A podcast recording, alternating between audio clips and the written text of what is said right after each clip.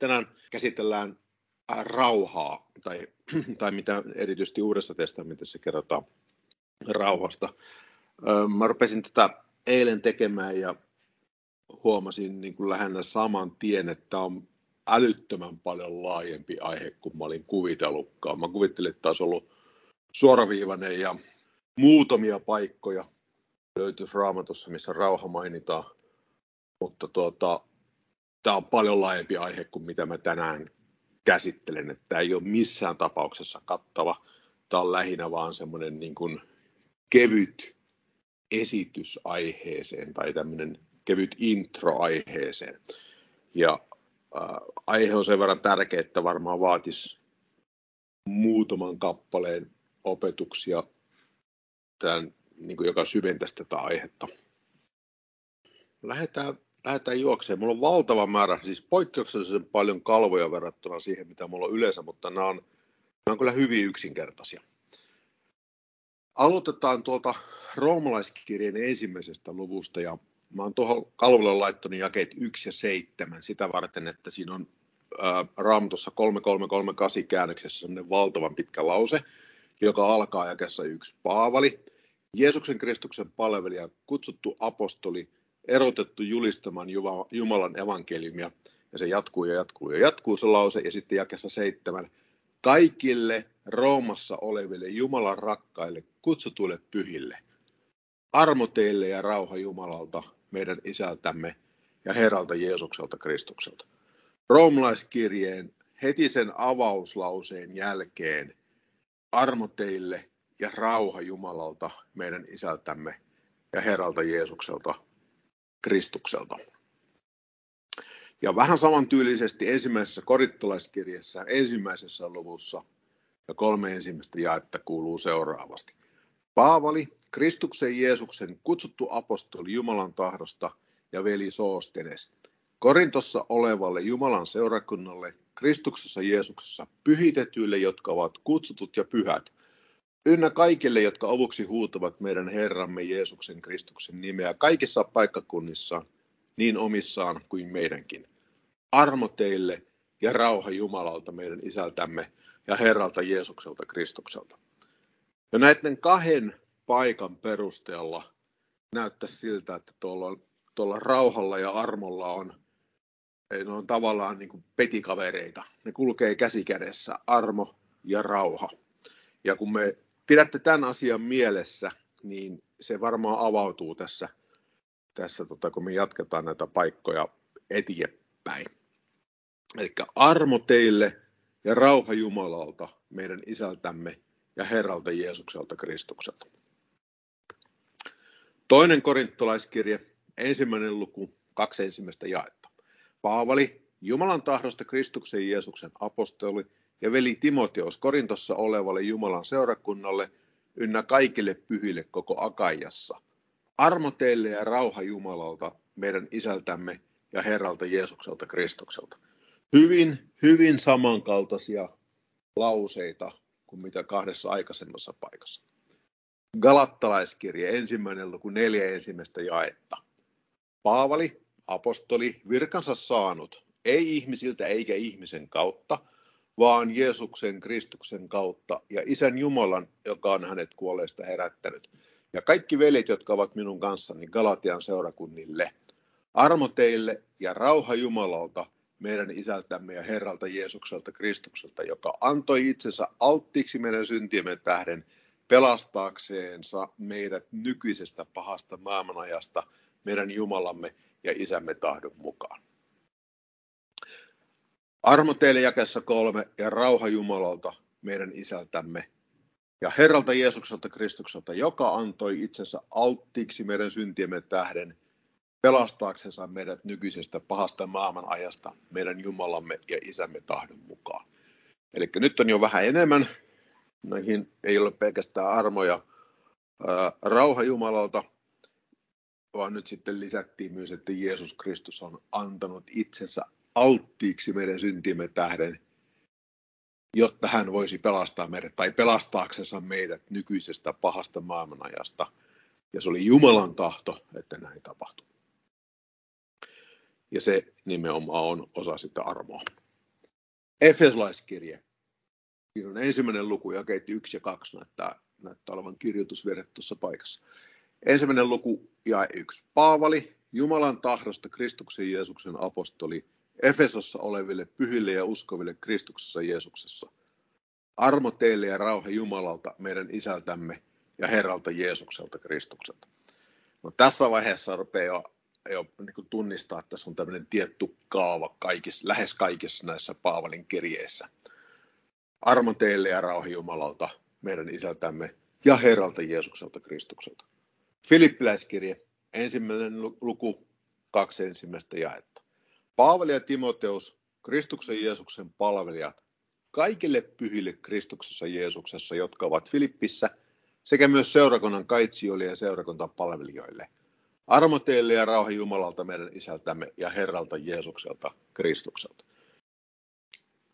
Tämä on Jumalan henkeyttämää sanaa alun perin. Se on ollut siis Jumalan tahto toivottaa armo teille ja rauha Jumalalta.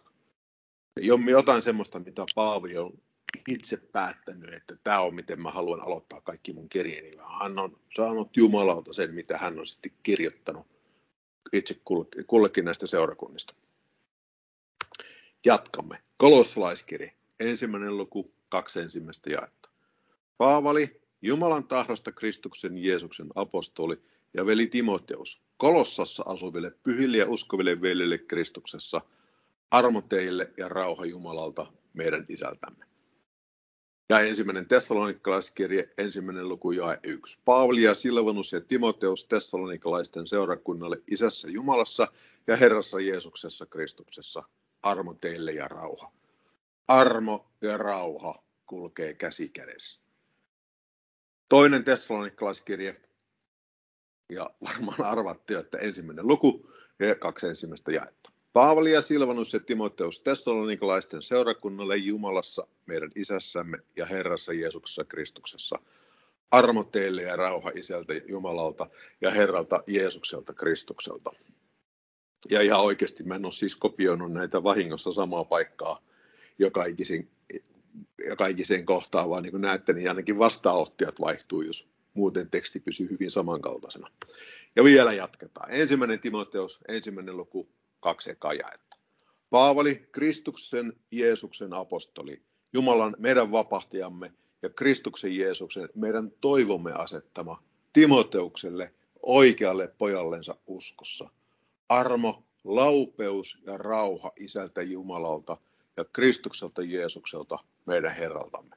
No nyt on ensimmäistä kertaa mainittu myös laupeus siinä. Armo on, kun Jumala antaa meille jotain sellaista, mitä me ei olla ansaittu, ja laupeus on, kun Jumala pidättää antamasta meille se rangaistus, mikä me ollaan ansaittu. Armo ja laupeus ja rauha isältä Jumalalta ja Kristukselta Jeesukselta meidän Herraltamme. Toinen Timoteus, ensimmäinen luku, kaksi ekaa jaetta. Paavali Jumalan tahdosta Kristuksen Jeesuksen apostoli, lähetetty julistamaan lupausta siitä elämästä, joka on Kristuksessa Jeesuksessa, rakkaalle pojalleni Timoteukselle – Armo, laupeus ja rauha isältä Jumalalta ja Kristukselta Jeesukselta meidän Herraltamme. Hyvin samankaltaisia sekä eka että toinen Timoteus. Tiitus, ensimmäinen luku, neljä ensimmäistä jaetta. Paavali Jumalan palvelija ja Jeesuksen Kristuksen apostoli, Jumalan valittujen uskoa ja sen totuuden tuntemista varten, joka on jumalisuuden mukainen. Apostolisen iankaikkisen elämän toivon perusteella, jonka Jumala, joka ei valhettele, on luvannut ennen ikuisia aikoja. Mutta kun aika oli tullut, ilmoitti hän sanansa saarnassa, joka on uskottu minulle Jumalan meidän vapahtiamme käskyn mukaan. Tiitukselle, oikealle pojalleni yhteisen uskomme perusteella. Armo ja rauha isältä Jumalalta ja meidän vapahtajaltamme Kristukselta Jeesukselta. Ja vielä jatkuu. Filemon, ensimmäinen luku, kolme ensimmäistä jaetta. Paavali, Kristuksen Jeesuksen vanki ja veli Timoteos rakkaalle Filemonille, työtoverillemme ja Appialle, sisarellemme ja Arkkipukselle, taistelutoverillemme ja sinun kodissasi kokoontuvalle seurakunnalle. Armo teille ja rauha Jumalalta meidän isältämme ja Herralta Jeesukselta Kristukselta. Ensimmäinen Pietari, ensimmäinen luku, kaksi ensimmäistä jaetta. Pietari, Jeesuksen Kristuksen apostoli, valitulle muukalaisille, jotka asuvat hajallaan Pontossa, Galatiassa, Kappadokiassa, Aasiassa ja Bityniassa, ja jotka Isän Jumalan edeltä tietämisen mukaan ovat hengen pyhittämisen kautta valitut Jeesuksen Kristuksen kuuliaisuuteen ja hänen verellensä viimottaviksi. Lisääntyköön teille armo ja rauha. Lisääntyköön teille armo ja rauha. Ja nyt vielä on, taitaa olla pari sivua jäljellä. Toinen Pietari, ensimmäinen luku, pari ekaa jaetta. Simeon Pietari, Jeesuksen Kristuksen palvelija ja apostoli, niille, jotka ovat saaneet yhtä kalliin uskon kuin mekin meidän Jumalamme ja vapahtajamme Jeesuksen Kristuksen vanhurskaudessa. Armo ja rauha lisääntyköön teille Jumalan ja meidän Herramme Jeesuksen tuntemisen kautta. Armo ja rauha lisääntykö teille Jumalan ja meidän Herramme Jeesuksen tuntemisen kautta. Hmm. Meidän varmaan kannattaisi oppia tuntee Jumalaa ja meidän Herramme Jeesusta, koska sen kautta on mahdollisuus, että se armo ja rauha lisääntyy meille. Aika mielenkiintoista, eikö? Toinen Johannes, ensimmäinen luku, ää, jakeet 1-3. Ensimmäisessä Johanneksessa muuten ei ollut tämmöistä tervehdistä. Toinen Johannes, ensimmäinen luku, kolme ensimmäistä jaetta. Vanhin valitulle rouvalle ja hänen lapsellensa, jotka minä totu, joita minä totuudessa rakastan, enkä ainoastaan minä, vaan myös kaikki, jotka ovat tulleet totuuden tuntemaan. Totuuden tähden, joka meissä pysyy ja on oleva meidän kanssamme iankaikkisesti. Armo, laupeus ja rauha Isältä Jumalalta ja Jeesukselta Kristukselta, Isän pojalta – on oleva meidän kanssamme totuudessa ja rakkaudessa.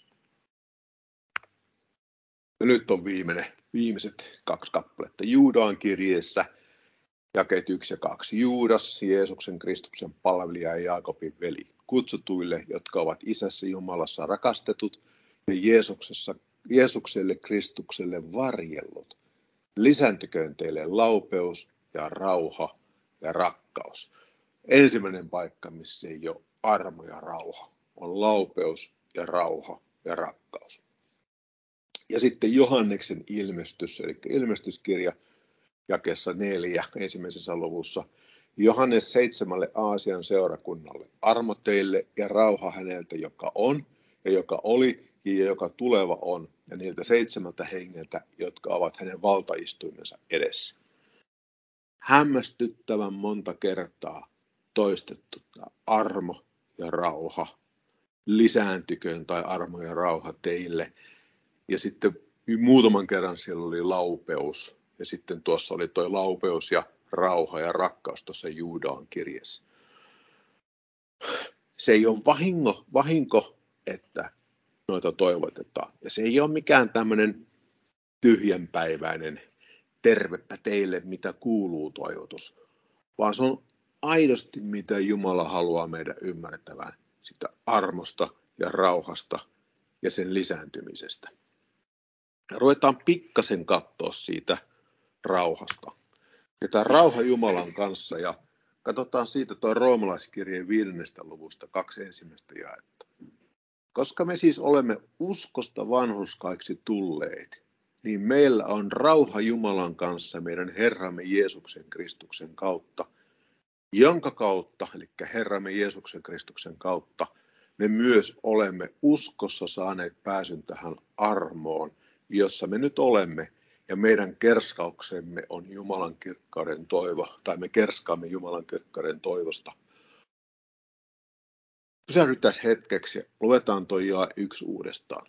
Koska me siis olemme uskosta vanhurskaiksi tulleet niin meillä on rauha Jumalan kanssa meidän Herramme Jeesuksen Kristuksen kautta.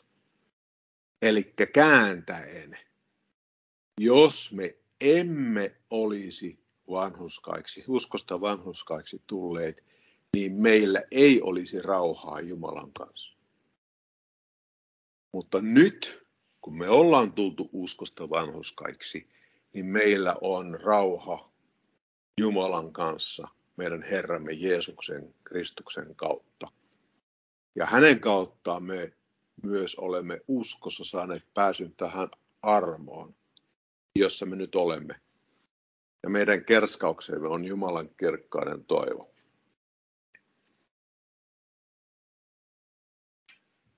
Hyvin näkyy se rauha jakeessa yksi ja armo jakeessa kaksi. Ja ne tosissaan kulkee käsi kädessä.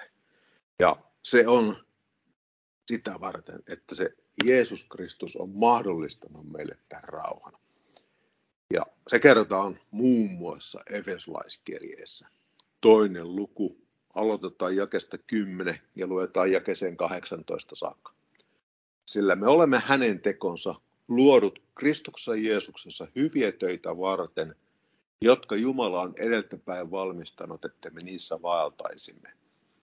Muistakaa sen tähden, että te ennen, te lihanne puolesta pakanat, jotka olette saaneet ympärileikkaamattomien nimen niiltä, joita lihaan käsillä tehdyn ympärileikkauksen mukaisesti sanotaan ympärileikatuiksi, että te siihen aikaan olitte ilman Kristusta, olitte vailla Israelin kansalaisoikeutta ja vieraat lupauksen liitoille, ilman toivoa ja ilman Jumalaa maailmassa. Mutta nyt, kun olette Kristuksessa Jeesuksessa, olette te, jotka ennen olitte kaukana, päässeet lähelle Kristuksen veressä, sillä hän on meidän rauhamme. Hän, joka teki molemmat yhdeksi ja purki erottavan väliseinän, nimittäin vihollisuuden, kun hän omassa lihassaan teki tehottomaksi käskyjen lainsäädäksinensä, luodakseen itsessänsä nuo kaksi yhdeksi uudeksi ihmiseksi, tehden rauhan, ja yhdessä ruumiissa sovittaakseen molemmat Jumalan kanssa ristin kautta, kuolettaen itsensä kautta vihollisuuden. Ja hän tuli ja julisti rauhaa teille, jotka kaukana olitte, ja rauhaa niille, jotka lähellä olivat. Sillä hänen kauttansa on meillä molemmilla pääsy yhdessä hengessä isän tykö. Meillä on nyt se rauha sitä varten, että Jeesus Kristus on mahdollistanut sen meille omalla työllään, omalla uskollisuudellaan, kuolemaan saakka johtaneella uskollisuudella. Ja sen seurauksena meillä on nyt se rauha. Meillä on rauha. Me ollaan hengellisesti saatu se rauha. Ja rauha on siitä jännää, että se on yksi asia, mikä on lueteltu hengen hedelmässä. Kalattalaiskirje 5. luku ja 22. Mutta hengen hedelmä on rakkaus, ilo, rauha. Pitkämielisyys, ystävällisyys, se hyödyttää lähimmäisiä, suluissa siinä hyvyys, Jumalan absoluuttinen hyvyys, uskollisuus tai usko, sävyisyys eli lempeys, itsensä hillitseminen. Ja tämän hedelmän tuottamiseen tarvitaan siis pyhä henki. Ja me pystytään tuottamaan tätä hedelmää ää, tekemällä erinäköisiä näitä ää, niitä töitä, mitä Jumala on meille valmistanut etukäteen, kun me käytetään niitä pyhän hengen ilmentymiä. Ja me voidaan aina puhua kielillä, kun me halutaan, ja sitten tuottaa hengen hedelmää. Ja yksi osa sitä hengen hedelmää, joka erikseen on näistä lueteltu, niin on se rauha. Ja se rauha pystyy lisääntymään muun muassa, kun me puhutaan kielellä. Sitten kolossalaiskirja, kolmas luku ja 15. Ja vallitkoon teidän sydämissänne Kristuksen rauha, johon te olette kutsututkin yhdessä ruumissa, ja olkaa kiitolliset. Meidät on kutsuttu Kristuksen rauhaa, ja meidän pitäisi antaa sen vallita meidän sydämissämme. Ja se Kristuksen rauhan on syytä vallita meidän sydämissä, jos me halutaan oppia kuulee Herran pienen hiljaisen äänen. Se on ihan ehdoton vaatimus, että me saadaan se rauha sinne meidän sydämeen ja sinne meidän mieleen, että me pystytään kuulemaan hänen ääntänsä. Filippiläiskirje, neljäs luku, jakeet 6 ja 7. Mä otin tämän jakeen tähän ihan sitäkin varten, että tämä on niin monen meikäläisen suosikki jae tai jakeet jae 6. Älkää mistään murehtiko. Sen sijaan, että murehtiko, niin, ei niin, vaan kaikessa saattakaa pyyntönne rukouksella ja anomisella kiitoksen kanssa Jumalalle tiettäväksi. Eli sen sijaan, että me murehdittaisi, niin kaikista asioista me voidaan saattaa meidän pyyntömme rukouksella ja anomisella kiittäen tai kiitoksen kanssa Jumalalle tiettäväksi. Ja sen seurauksena Jumalan rauha, joka on kaikkea ymmärrystä ylempi, on varjeleva teidän sydämenne ja ajatuksenne Kristuksessa Jeesuksessa. Me eletään tämmöistä aikaa, jossa tuolla on maapallo täynnä ihmisiä, että ne olisi valmiita valmaa antaa vaikka mitä, että ne sais purkista rauhaa, ne ottaisi pillerin, ne sais rauhan omaan elämäänsä. Kun se ei vaadi pillereitä eikä se vaadi rahaa, mutta se vaatii sen, että me olla, uskosta tullaan vanhuskaiksi. Ja sen seurauksena meillä on mahdollisuus sitten vastaanottaa se pyhä henki, jonka myötä se rauha tulee. Ja se rauha voi lisääntyä, kun me opitaan tuntemaan Jumalaa ja Herraa Jeesusta Kristusta, niin kuin me luettiin jostain niistä, niistä toivo, ennakkotoivomuksista tai niistä ää, kirjeiden alussa olevista näistä alkusanoista. Ja sitten Filippiläiskirjassa vielä lisäksi, älkää mistään murehtiko, vaan kaikessa saattakaa pyyntönne rukouksella ja anomisella kiitoksen kanssa Jumalalle tiettäväksi. Ja Jumalan rauha, joka on kaikkea ymmärrystä ylempi, on varjeleva teidän sydämenne ja ajatuksenne Kristuksessa Jeesuksessa. Ajalla, jolloin, aikana, jolloin, jota me nyt eletään, jossa ää, naapurista saattaa syttyä sota päivänä minä hyvänsä tai näin me ainakin halutaan uskottavan. Ja sitten on, on pandemiaa ja mitä kaikkea vielä on olemassa, niin pelkästään niin kuin asioita, jotka tekee meidät rauhattomiksi tai jotka ryöstää meiltä sitä rauhaa, jos me annetaan sen vaikuttaa. Niin sen sijaan, että me niistä murehdittaisiin, niin kaikessa saattaa pyyntönne rukouksella ja anomisella kiitoksen kanssa Jumalalle tiettäväksi. Ja kattokaa tuota lupausta jakessa seitsemän. Ja Jumalan rauha, joka on kaikkea ymmärrystä ylempi, on varjeleva teidän sydämenne ja ajatuksenne Kristuksessa Jeesuksessa. Tuo on ihan järkyttävän kokoinen lupaus. Jumalan rauha, joka on kaikkea ymmärrystä ylempi, on varjeleva teidän sydämenne ja ajatuksenne Kristuksessa Jeesuksessa. Sitten mä haluaisin lopettaa vielä tuonne tonne tuota, uh, Jumalan koko sota-asun päälle pukemiseen. Uh, se ei varsinaisesti puhu rauhasta niin kuin päälle puettavana asiana, mutta rauha kuitenkin siellä mainitaan. Efesolaiskirja 6. luku ja luetaan jakesta 10 jakeseen 20. Lopuksi vahvistukaa Herrassa ja hänen väkevyytensä voimassa. Meidän on siis mahdollisuus vahvistua Herrassa ja hänen väkevyytensä voimassa tekemällä mitä hän sanoo, kuuntelemalla sitä pientä hiljasta ääntä, antamalla sen rauhan vallita meidän elämässämme, käyttää pyhä henkeä, joka me ollaan saatu, tuottaa sitten sitä hengen hedelmää, josta yksi osa on se rauha.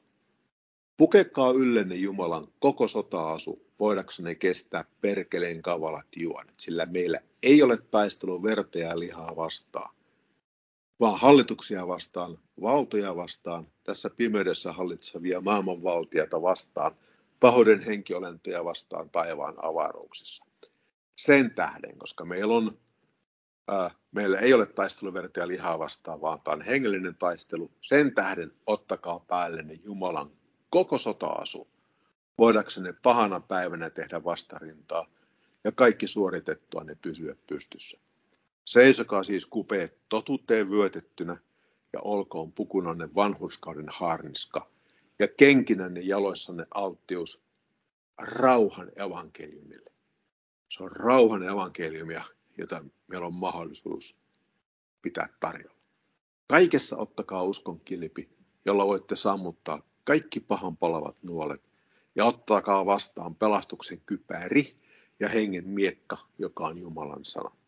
Ja tehkää tämä kaikella rukouksella ja anomisella, rukoilen joka aika hengessä ja sitä varten valvoen kaikessa kestäväisyydessä ja anomisessa kaikkien pyhien puolesta, ja minunkin puolestani, että minulle, kun suuni avaan, annettaisiin oikeat sanat rohkeasti julistaakseni evankeliumin salaisuutta, jonka tähden minä olen lähettiläänä kahleissa, että minä siitä rohkeasti puhuisin niin kuin minun puhua tulee. Se, että Paavali kirjoittaa noin noi jakeet 19 ja 20 on musta niin todella pysäyttävä. Mutta jae 18. Ja tehkää tämä kaikella rukouksella ja anomisella, rukoilen joka aika hengessä. Se puhumisen merkitys on meille ruvennut avautua oikeasti viime, niin kuin, ainahan me ollaan, aina ja aina, mutta siis me ollaan jo pitkään ymmärretty, että se on tärkeää. Mutta nyt me ruvetaan niin kuin oikeasti ymmärtämään, miten tärkeää se on. Ja tehkää tämä, se koko sota-asun päälle pukeminen, kaikella rukouksella ja anomisella. Rukoilen joka aika hengessä, kielellä puhuen on siis hengessä rukoilemista, ja sitä varten valvoen kaikessa kestäväisyydessä ja anomisessa kaikkien pyhien puolesta, mukaan lukien Paavali. Tämä on hämmästyttävä etuoikeus, mikä meillä on nyt elää, kun meillä on mahdollisuus elää rauhassa Jumalan kanssa sitä varten, että Jeesus Kristus on meidät vapahtanut vapauttanut, vapahtanut. Ja meillä on nyt oikeasti ollut mahdollisuus ottaa vastaan pyhä henki, jonka mukana on tullut myös rauha ja pääsy sinne Jumalan luokse aina. Me voidaan aina kääntyä hänen puoleensa, olla mistään murehtimatta ja kaikessa kääntyä hänen puoleensa kiitoksen kanssa. Ja Jumalan rauha on varjeleva meidän sydämemme ja ajatukset. Käsittämättömän iso lupaus. Mä haluan lopettaa tuonne roomalaiskirjeen 15. lukujakeeseen 13. Mutta toivon Jumala täyttäköön teidät kaikella ilolla ja rauhalla uskossa, niin että teillä olisi runsas toivo pyhän hengen voiman kautta. Kyllä hämmästyttäviä lupauksia, mitä raamatussa on. Mutta toivon Jumala täyttäköön teidät kaikella ilolla ja rauhalla uskossa, niin että teillä olisi runsas toivo pyhän hengen voiman kautta tätä ei toivotettaisi, jos, tätä ei, jos tämä ei olisi saatavilla. Toivo Jumala täyttäköön teidät kaikella ilolla ja rauhalla uskossa. Ei ole mitään syytä murehtia, vaan me voidaan olla iloisia ja rauhassa niin, että teillä olisi runsas toivo Kristuksen palusta sen pyhän hengen voiman kautta joka on meille annettu.